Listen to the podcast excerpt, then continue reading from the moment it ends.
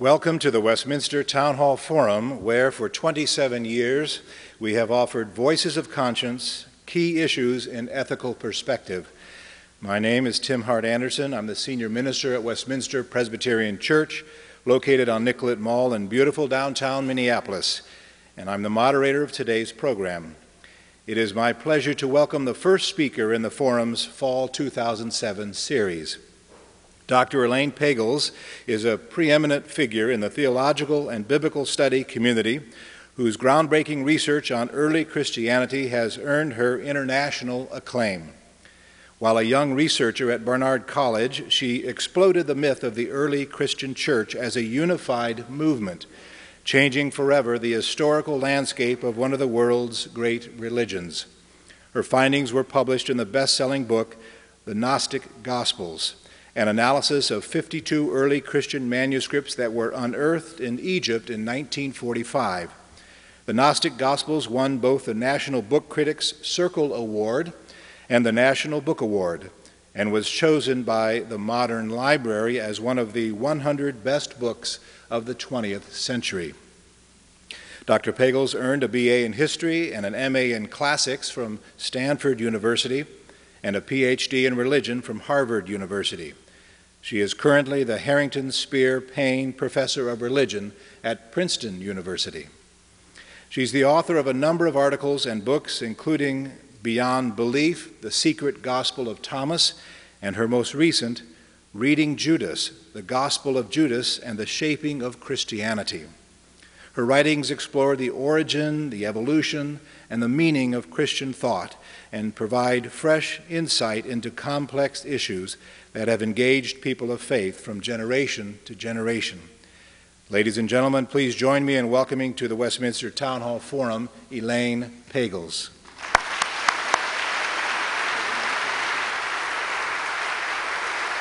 Thank you. Thank you so much. I'm, I'm just delighted to be here and, and appreciate the very gracious welcome and this beautiful place and with the music we've just heard. And in the short time that we have, I'd like to share with you the fascination of this archaeological discovery of which we just heard, which has been changing our understanding of, of early Christianity. Now, I first heard about this discovery when I went to graduate school to find out about the origins of Christianity, and I was very surprised that the professors of New Testament had file cabinets full of gospels I'd never heard about, like the Gospel of Thomas and the Gospel of Philip and the Gospel of Mary Magdalene, and now, of all things, the Gospel of Judas. Um, these texts, most of them, were discovered in 1945, the same year that the Dead Sea Scrolls were found, but these were much more surprising. Um, they were found in Egypt when an Arab farmer accidentally dug up a six foot jar, and inside he found 52 ancient texts that go back to the beginning of the Christian era the Gospel of Thomas may be the most intriguing of those, to me at least. Um, it begins with the words These are the secret sayings of the living Jesus, and his disciple Thomas wrote them down. Now, did Jesus have secret teaching? Well, the, the Gospel of Mark, in Mark 4 10 and 11, said he did teach his disciples privately things that he didn't teach in public. Does the Gospel of Thomas contain that teaching? we really don't know. Uh, if it does, we never would have known about it since nearly 2,000 years ago, this gospel and others were challenged um, and censored, and many copies had been destroyed and lost. Now, I just want to say this is not what I expected when I went to graduate school.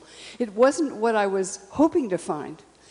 On the contrary, like most people who, who study the beginning of the Christian movement, I was imagining that we could find a kind of golden age if we go back to the beginning of early Christianity.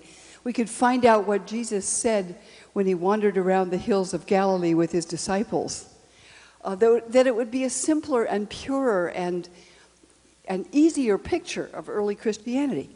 But suddenly, we found ourselves in a far more complicated and actually a far more interesting world than any of us imagined. And after I was working with many other people there to edit and translate and publish those early texts, I wrote the book called The Gnostic Gospels as a kind of first take. But it's taken us a long time to begin to rethink what we thought we knew about the early Christian movement. So, in the few moments we have today, I just would like to look with you uh, at the Gospel of Thomas and try to sketch out some of what this means for the way we understand Christianity today. Now, many of you know that this unknown gospel was originally written in Greek, like the New Testament Gospels, but it was found in, in a Coptic translation. That's the language of Egypt about 2,000 years ago. Um, and this was apparently treasured in one of the earliest monasteries in Egypt. Now, some people say these are lost Christian gospels, but in the early in the early centuries, some of the leaders would have said the problem is not that they were lost; the problem was getting rid of them, because actually they were widely circulated and they were read all over the known uh, Roman Empire, from what is today France and England, Italy, Spain, Africa, Egypt, to Syria. I mean, these texts were widely known and circulated, as were the others. But these particular texts apparently upset the Archbishop of Alexandria. In the year 367, at Easter time, he sent a letter out to Christians all over Egypt. He said, I want you to get rid of those illegitimate secret texts that you like so much. Um, you may keep 27 of them. Now, interestingly, the 27 he said you could keep, he actually called them the springs of salvation. That's the earliest list we have of the 27 books that we now call the New Testament. Strikingly. But the other books that were in the monastery library, somebody apparently disobeyed the archbishop and took over 50 books from the library and put them in this big jar, six feet high, sealed it and buried it out by a cliff where the monks used to go to meditate and pray. And there they were found 1600 years later in 1945. Even 200 years before the archbishop did that, another Christian leader named Irenaeus, living in what is now France, was very troubled that members of his congregation loved these, what he also called illegitimate secret writings. Um, and he said that the people who liked writings like that were actually heretics. They weren't really Christians as they claimed to be. He said, The heretics say they have more gospels than there really are, but they really have no gospel that is not full of blasphemy. Irenaeus insisted that even though there were many gospels that were circulating, only four could be authentic, and you can guess what they are. They're the ones that we know in the New Testament and call them Matthew, Mark, Luke, and John. And if you asked him why, he said, Well, there are four winds, and there are four corners of the universe, and therefore there can only be four gospels. It's sort of a scientific approach. Um, and if you asked him, Well, why these four? Why not others? he said, Well, these are written by eyewitnesses of the events about Jesus and his followers. Um, now, scholars today are not certain about that. I mean, many people think that they're written late to be written by actual eyewitnesses of the accounts they re- record, but they may have been written by people who heard oral tradition from those who did see them. We don't know. In any case, the Gospels of the New Testament are attributed to Jesus' disciples. But so are the Gospels that were just found the Gospel of Philip, the Gospel of Mary Magdalene, the Gospel of Thomas. So when I got to graduate school, some of the, my professors were, were starting to compare sort of what is it about these Gospels that is different or distinct from the Gospels of the New Testament. Um, and some of them had already noticed, of course, that the Gospel of Thomas is not a narrative like the New Testament Gospels. It doesn't tell you a story of the baptism of Jesus or the healings or the crucifixion or the resurrection. In fact, it seems to be written for people who already know those traditions and are familiar with them. What it is, actually, is a list of the sayings of Jesus, just simply a list of sayings. Now, the first thing that was really startling is that many sayings in the Gospel of Thomas are identical with sayings in Luke and Matthew. There's the parable of the sower, of the man who went out to sow. There's a parable of a treasure found in a field. There's a parable of, um, of a dinner party, uh, and so forth. There's sayings like, Blessed are you poor, for yours is the kingdom of God, which we find in Luke. So some people said, well, maybe, wait a minute, maybe it's not a false gospel. Maybe it's a very early gospel. Maybe this is, maybe this is a kind of collection of sayings of Jesus that Matthew and Luke used when they wrote their Gospels. And they wrote them, we think, about uh, 40 years after the death of Jesus, something like that.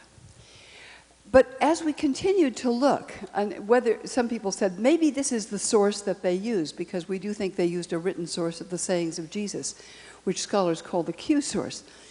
Now, most of us would say it's not the source they used, but whoever put together the Gospel of Thomas collection of sayings of Jesus seems to have used the kind of source or the same source that Matthew used and Luke used, because so many of the sayings are absolutely identical. But then there are other sayings that are quite different and quite new and unfamiliar. Uh, one of the ones I liked a lot uh, is saying number 70, which goes like this uh, Jesus said, If you bring forth what is within you, what you bring forth will save you. If you do not bring forth what is within you, what you do not bring forth will destroy you. Anyway, there are many strange and powerful sayings here that require interpretation. So when we began to look at, at the Gospel of Thomas again and began to compare it with the Gospels of the New Testament, this is what you find. If you underline everything in the Gospel of Thomas, that is the same as what you find in Matthew and Luke, you would have underlined about a third of the whole Gospel of Thomas. So there's a lot of it that we already know.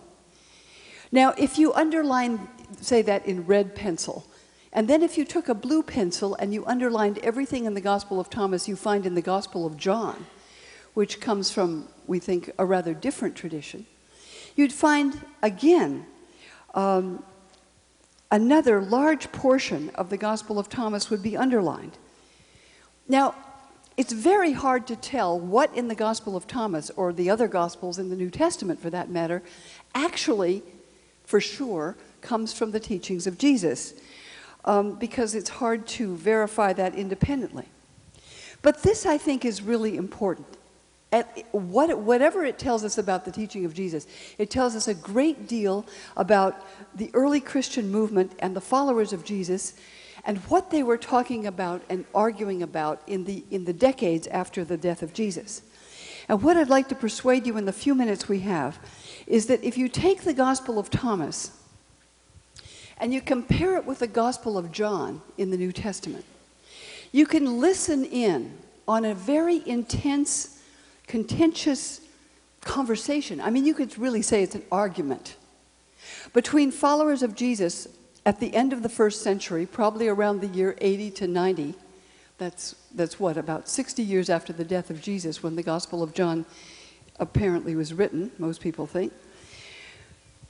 And, and Jesus' followers are intensely discussing two important questions. The questions are this Who is Jesus? And what is the good news? What is the gospel about him? So, if we look at that question, when you look at the Gospels of, of Thomas and John, the first thing you notice is how much they have in common. I mean, uh, the Gospel of Thomas and the Gospel of John are different from Mark's Gospel and Matthew's and Luke's to some extent, because in, in the Gospels of Mark and Matthew and Luke, they claim to tell you primarily what Jesus taught in his public teaching when he was teaching thousands of people on the hills of Galilee. Um, the Gospel of Thomas, like the Gospel of John, as I said, it assumes that you already know a lot of that, that you know the story, you know a lot of the public teaching. And what each of these Gospels claims to do is give you, in addition, secret teaching or private teaching that he gave his disciples when they were alone. Like in the Gospel of John, from chapter 13 to 18, there's the so called upper room discourses, which, according to John, are, are discourses that Jesus spoke to his disciples when they were in private, when they were alone.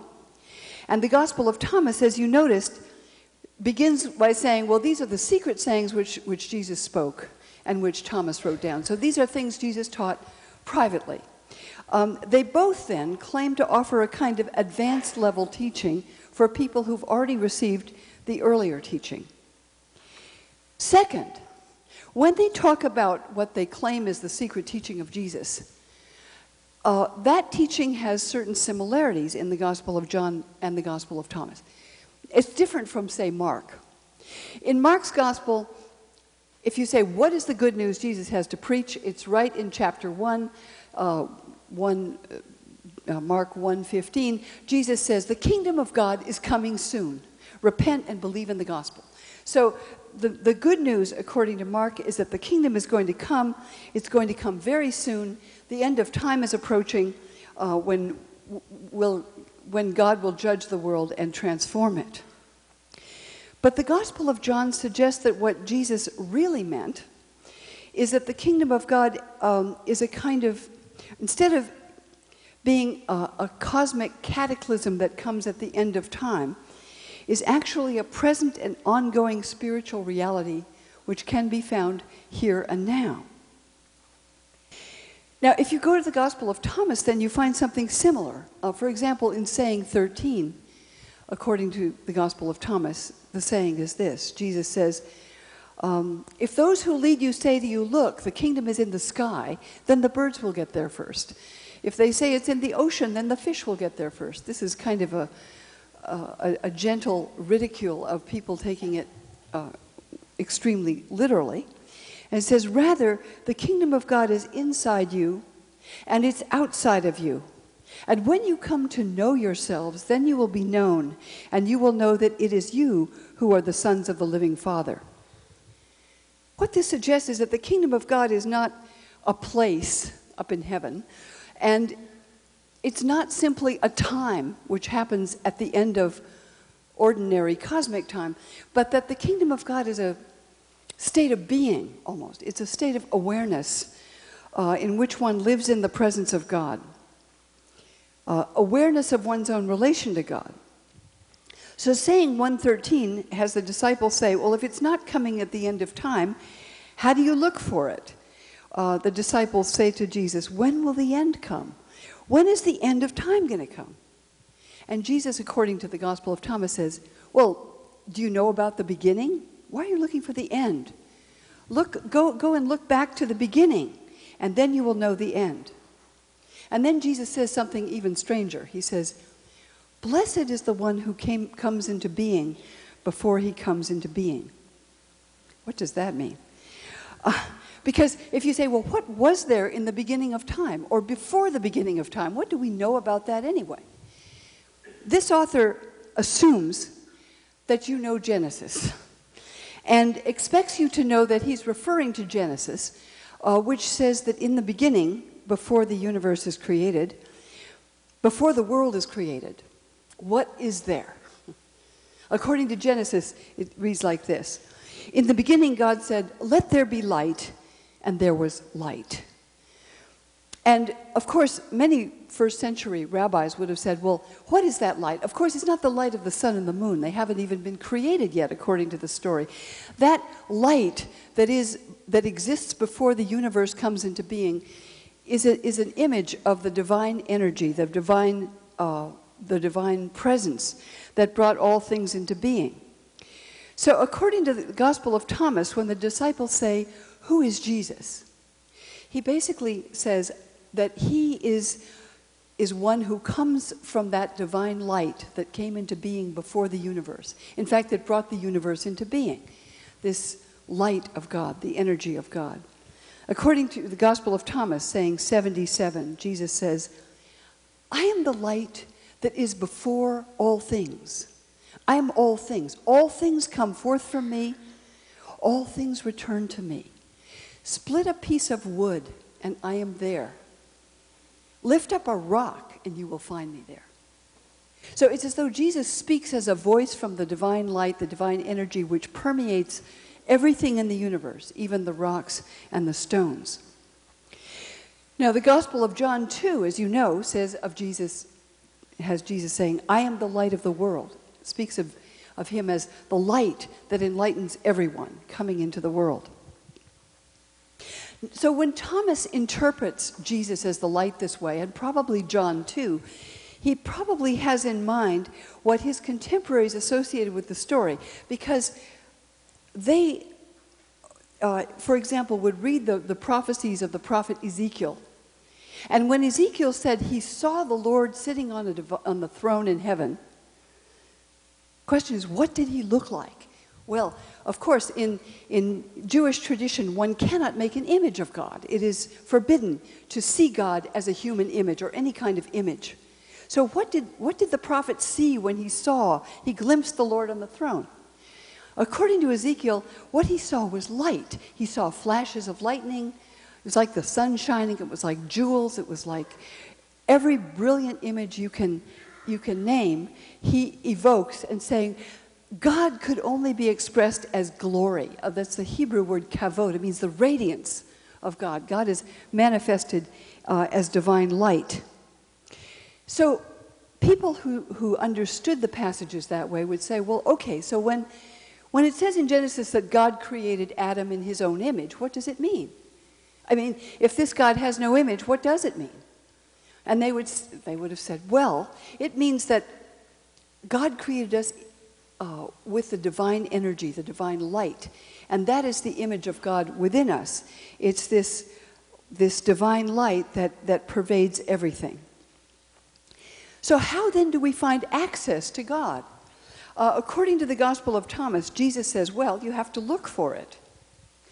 But when you, when you look for it, you can find it not just in Jesus, but you can also find it in yourself.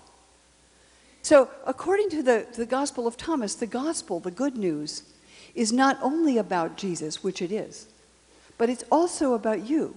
It's also about all of us.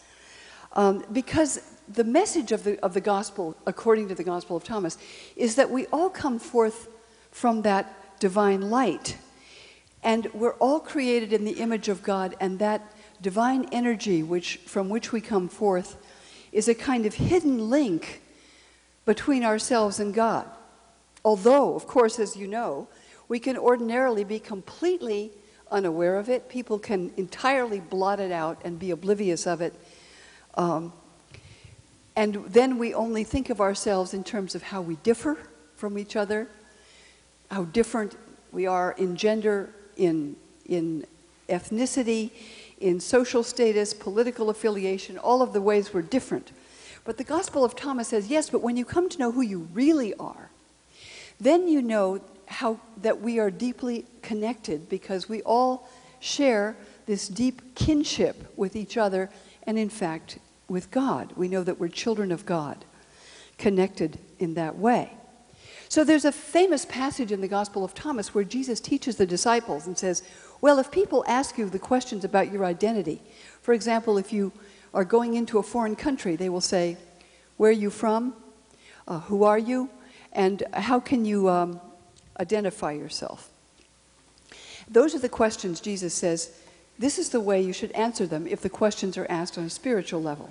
He says, if people say to you, Where do you come from? You don't mention your hometown. You say, We come from the light, the place where the light came into being in the beginning of time. And if they say to you, Well, who are you then? Instead of giving your name or mine, you say, We are children of the light, children of the living God. So the good news of the Gospel of Thomas is that the disciple finally comes to see that he or she is a child of God, in a sense like Jesus, because all of us are created in the divine image. Now, you can see that Thomas says a lot that is similar to the Gospel of John. Of course, the Gospel of John also, of course, says if you want to understand the Gospel, don't look to the end of time, go back to the beginning, right? So, John begins at the beginning. Remember those famous words, in the beginning um, was the Word, and the Word was with God, and the Word was God. Um, and then apparently this the beginning of the Gospel of John refers, of course, to the beginning of Genesis, to the saying, the same saying, let there be light. And the Gospel of John, like Thomas, pictures Jesus as the light that enlightens everyone coming into the world, the divine light. I am the light of the world. If anyone comes to me, he will not walk in darkness, but have the light of light, life. But now, now you begin to see that the, there's a practical question on which these two authors divide. The question is well, how do you find the light? Uh, John offers quite a different answer from Thomas. So, in fact, these authors apparently share a lot of common teaching. I've come to think that the author of the Gospel of John knows very well the kind of teaching you could find in the Gospel of Thomas. And he thinks that Thomas's gospel is leading you in the wrong direction. And in fact, that he apparently may have written his own gospel precisely to set people straight and show them how wrong this other kind of teaching is. So, to do that, the Gospel of, of John also begins with Genesis. And it says, well, yes, Jesus, uh, Jesus is the divine light that exists from the beginning of time, before the beginning of the world. But but the Gospel of John goes on to insist that before Jesus came into the world, that divine light was completely inaccessible. Nobody could see it. According to the prologue of the Gospel of John, the world was entirely sunken in darkness, and all human beings were lost in sin until that moment when Jesus came into the world, as, as the author of John says in 114. And the divine light became flesh and dwelt among us, became an actual human person in Jesus of Nazareth. Only then, says John, we saw his glory. That is, we saw him shining. It's the same word. We saw the light shining. The glory of the only begotten Son of the Father. Now, this is crucial. This is John's favorite word for Jesus only begotten. The Greek is monogenes, it means utterly unique. So it's translated either only begotten or God's only Son. It means he only has one, and that is a point that John wants to emphasize. Now, why? Because you know what Thomas says, you can immediately know what John is driving at or what John's implying. He's basically saying, look, God has only one Son. And you and I cannot be children of God in a way comparable to Jesus. We can be called children of God in baptism. But this is not the way Jesus is the Son of God. John emphasizes all throughout the gospel that Jesus is utterly unique, the only Son of God. Everyone in the world is lost in darkness and sin, and Jesus alone saves them from sin and damnation. You remember those famous words uh, in John 3:16, God so loved the world that he gave his only son so that whoever believes in him should not die. But whoever does not believe in the name of the only begotten Son um, is already condemned because he has not believed in the name of God's only Son. And John wants to make that very clear. Believe in Jesus as the only begotten Son, and you're saved. Do not believe that God, Jesus is the only Son, and you are lost in damnation. So, what are you supposed to believe? John's gospel is not uh, too subtle about this. Um, John, John's gospel does not have a lot of the teaching you will find, say, in Matthew, like the Sermon on the Mount. It doesn't have the prodigal son as you find in Luke. It doesn't have that kind of teaching. What does Jesus teach in the Gospel of John? Think about it. I mean, in John's Gospel, Jesus is teaching at what scholars call it Jesus, what Jesus is saying all the time is what they, the scholars call the I am sayings, right? Jesus is saying things like this, only in John. I am the light of the world. I am the door. I am the vine. I am the good shepherd. I am the resurrection and the life. I am the way, the truth, and the life. In other words, I'm whatever you need. Uh, I am the spiritual one. And finally, according to chapter 8, Jesus says, You must believe that I am. Well, it's hard to translate. It either says, You must believe that I am or I am He. Well, who? In chapter 8, it's very clear. I am, of course, is the name understood that God spoke to Moses. That Jesus is basically claiming the divine name. That Jesus, according to the Gospel of John, claims uh, you know, before, he says to, the, to, to his, his uh, followers, Before Abraham existed, I am, meaning he is the divine one. And it says at that point, people picked up stones to kill him for making himself equal with God. But that's John's point. Jesus is not exactly equal with God, but Jesus is God and manifests him in person.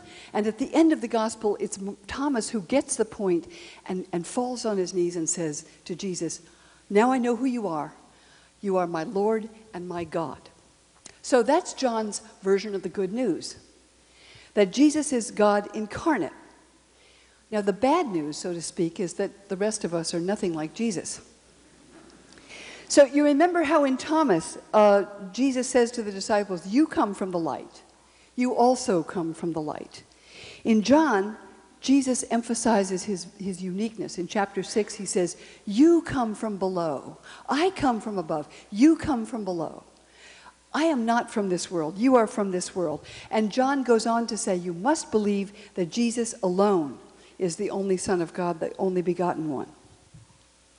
But I think, in closing, I just want to say because John associates Thomas with, with teaching he thinks is wrong, he pictures Thomas um, in a different way than the other Gospels. If you look at Matthew and Luke, Thomas is a name on a list of the 12 disciples, right? Um, but in John, uh, Thomas becomes the character that we know as who? Doubting Thomas. Now, how does he get that? That's only in John, by the way. He does it by three quick episodes that work like this.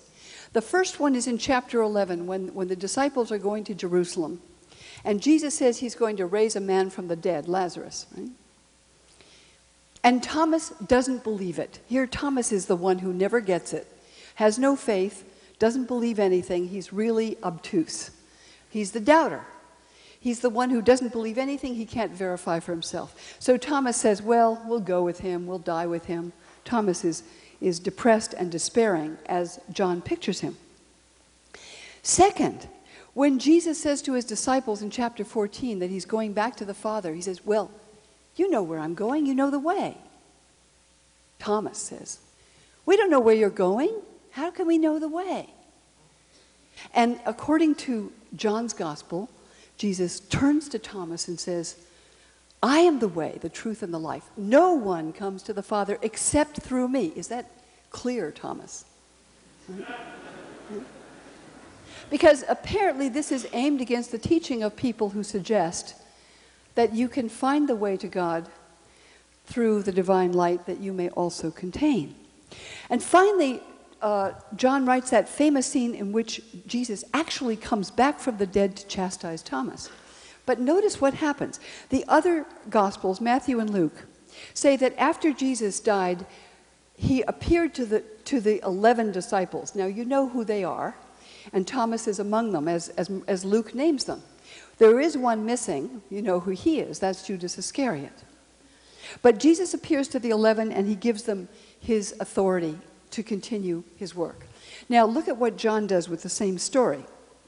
In chapter 20, uh, it says this Jesus came back to his disciples after he died, and he did three things. He, he said, You are my apostles, my representatives. He breathed the Holy Spirit upon them, He conveyed the Holy Spirit, and He gave them His, his power. Now it says, the, the next line is interesting. It says, this is John only. But Thomas was not with them when he came. Oh, so Thomas didn't receive the Holy Spirit, wasn't given authority, is not a real disciple, as John pictures him. That's interesting. And you notice that when the other disciples tell Thomas about the encounter with Jesus, what does he say? I don't believe it. So here he's pictured as somebody who doesn't have faith. Because the Gospel of Thomas says the way that you must find God is by seeking and finding for yourself. It's not a matter of faith, it's a matter of experiential coming to understand through your own uh, discovery. So what the picture you have of Thomas in the Gospel of John, I, say, I suggest, is a caricature of the person who wants to find out from experience uh, what is spiritual truth. And the way that John pictures it, it's a stubborn refusal to believe. Well, you know what happens in the Gospel of John. Jesus appears and, and says to Thomas, Thomas, believe. Stop doubting. You know, what's wrong with you? And he, and he, and he says, Here I am. You can verify me from, verify my, the reality of the resurrection from your own experience. And finally, I think John must have written this with some satisfaction. He showed that Thomas finally gets it. He admits that he's wrong and John was right. And he's overwhelmed and he says to Jesus, Ah, now I see. Now I know who you really are. You're not, my, you're not like me. You're not another son of God. You are my Lord and my God. And so for John, this is the scene as the climax that shows Thomas's uh, understanding of the fact that he's wrong and that that kind of teaching is wrong. Now, we can see that the Gospels of Thomas and John, just in conclusion, we'll open up a discussion, take what is a very similar kind of teaching in two different directions. What, what John does is emphasize Jesus as God's only Son. Salvation comes only through faith in Him as Lord and God.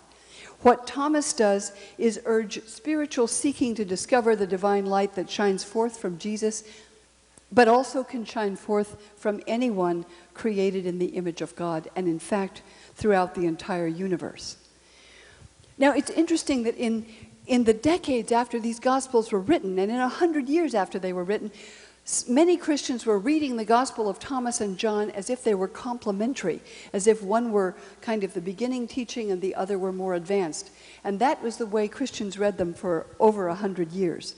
But 200 to 300 years later, when Christian leaders like Athanasius decided to include John in the New Testament and exclude Gospels like Thomas, this changed very much the way we came to understand Christianity a couple thousand years later. Um, you know that Orthodox Christianity developed in the direction of John's teaching. Uh, the Orthodox creeds developed at Nicaea speak of Jesus as God from God, light from light, true God from true God, begotten, not created. That is, not, not created like other human beings, but rather ontologically different of one being with the Father. That is essentially the same as God but it's too much of a story to go into how the creeds and the, the church developed, and for that I'd like to open up our discussion today. Thank you. Thank you, Dr. Pagels. You are listening to Westminster Town Hall Forum, originating from Westminster Presbyterian Church on Nicollet Mall in downtown Minneapolis. I'm Tim Hart Andersen, Senior Minister at Westminster Church and moderator of the forum.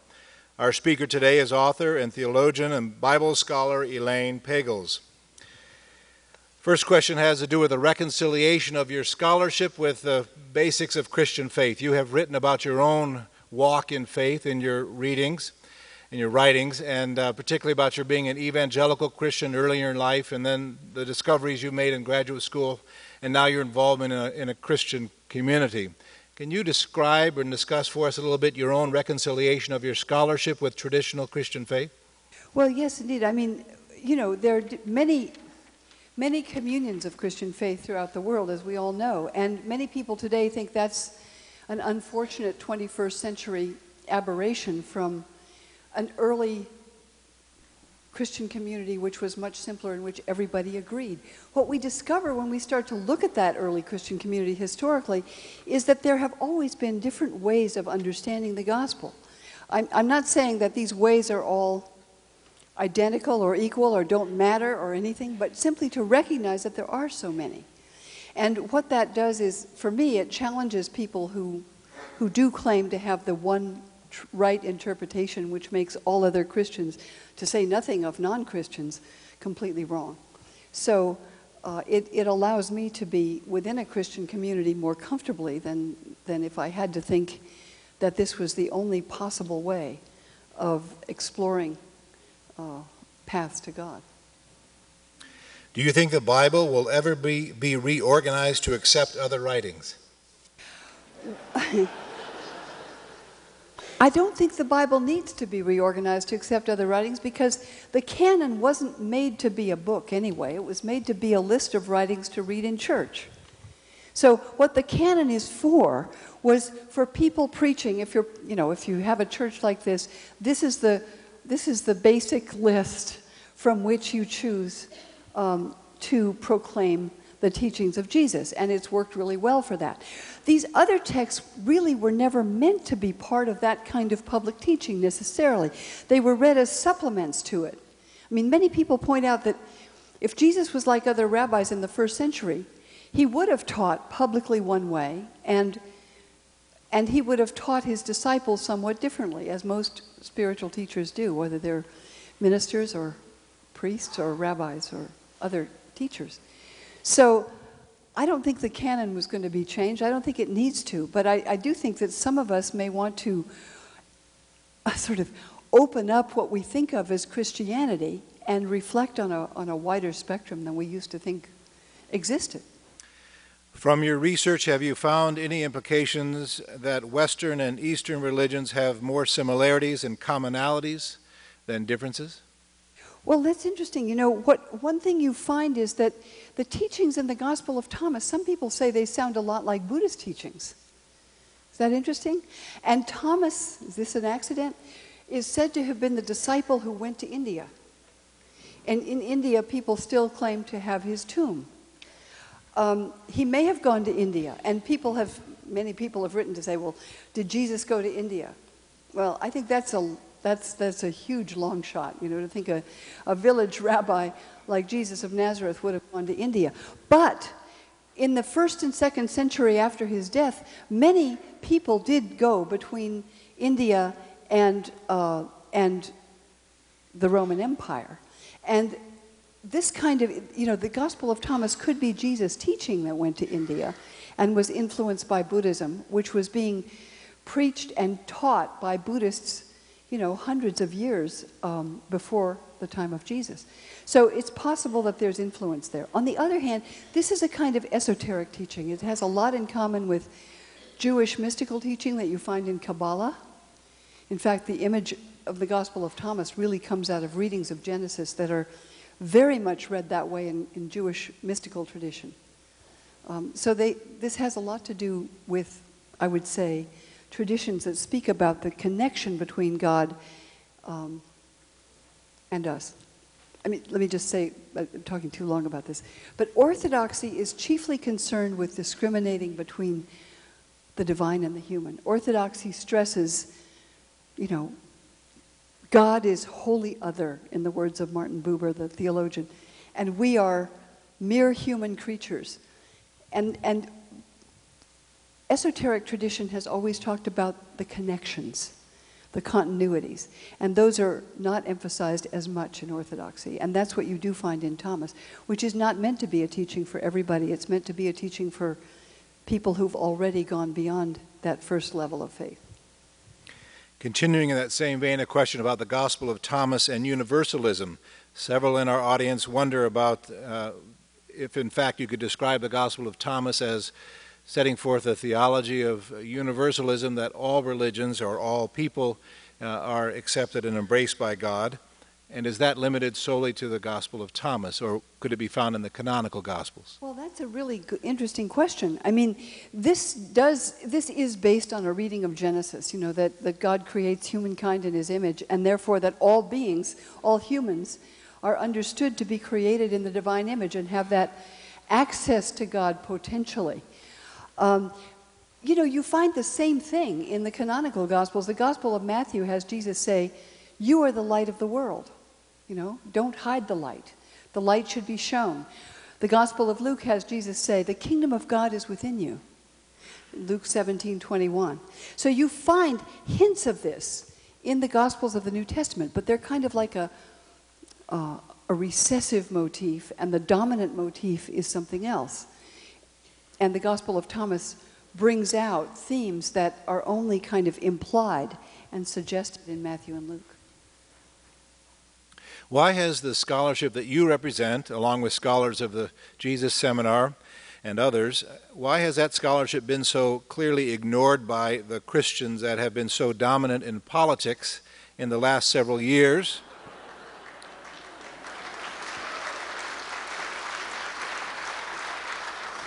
And ignored also by the highly successful and growing TV and evangelical megachurches? Well, we should ask the people who, who represent those groups because I don't really know. Except that I think people who have a stake in saying, this is the way, this is the teaching of Christ, and all the other people who claim to represent it are just wrong, uh, don't like the suggestion, which our research inevitably uncovers, that there are different ways to approach this. Even in the New Testament, you've got four Gospels, not one. So you have different ways to approach it. Um, and Christians have always done that. But I, I know there are people who don't like that. Who don't like that. Because they, you know, everyone who doesn't do it my way is, is wrong. And we know a lot about that. Several questions about the Gospel of Mary Magdalene. Are there any unique insights uh, uh, ascribed to her uh, that are uh, related to her gender, perhaps? And where would I learn more about the Gospel of Mary Magdalene? The Gospel of Mary Magdalene was found in the 1890s in Upper Egypt, and it is an ancient text which suggests that Mary Magdalene, uh, I mean, you know, you know, Dan Brown took off on this and suggested that Mary Magdalene was Jesus' lover and wife and mother of his children.